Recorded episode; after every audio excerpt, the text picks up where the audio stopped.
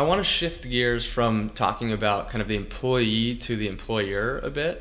Um, and I know you've done a lot of research. How have the traditional companies that you've researched responded to the gig economy? Have they shifted the way that they manage their resources? Yeah, I mean, for traditional companies, you know, some have been very um, early adopters of the gig economy in that they a significant portion of their workforce includes independent workers or temporary workers or part-time workers.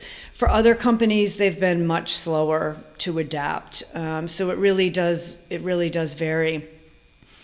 Uh, I think that companies are realizing the benefits of in, of working with independent workers. They are cheaper, they're more flexible, they allow companies to access on-demand skills and expertise when they need it.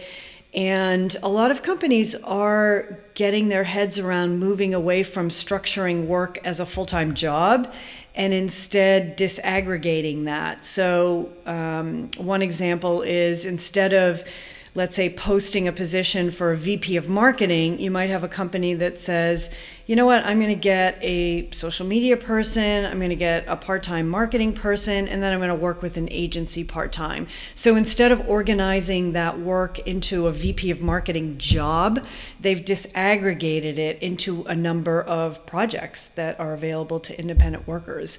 And I think we're going to see that trend uh, much more.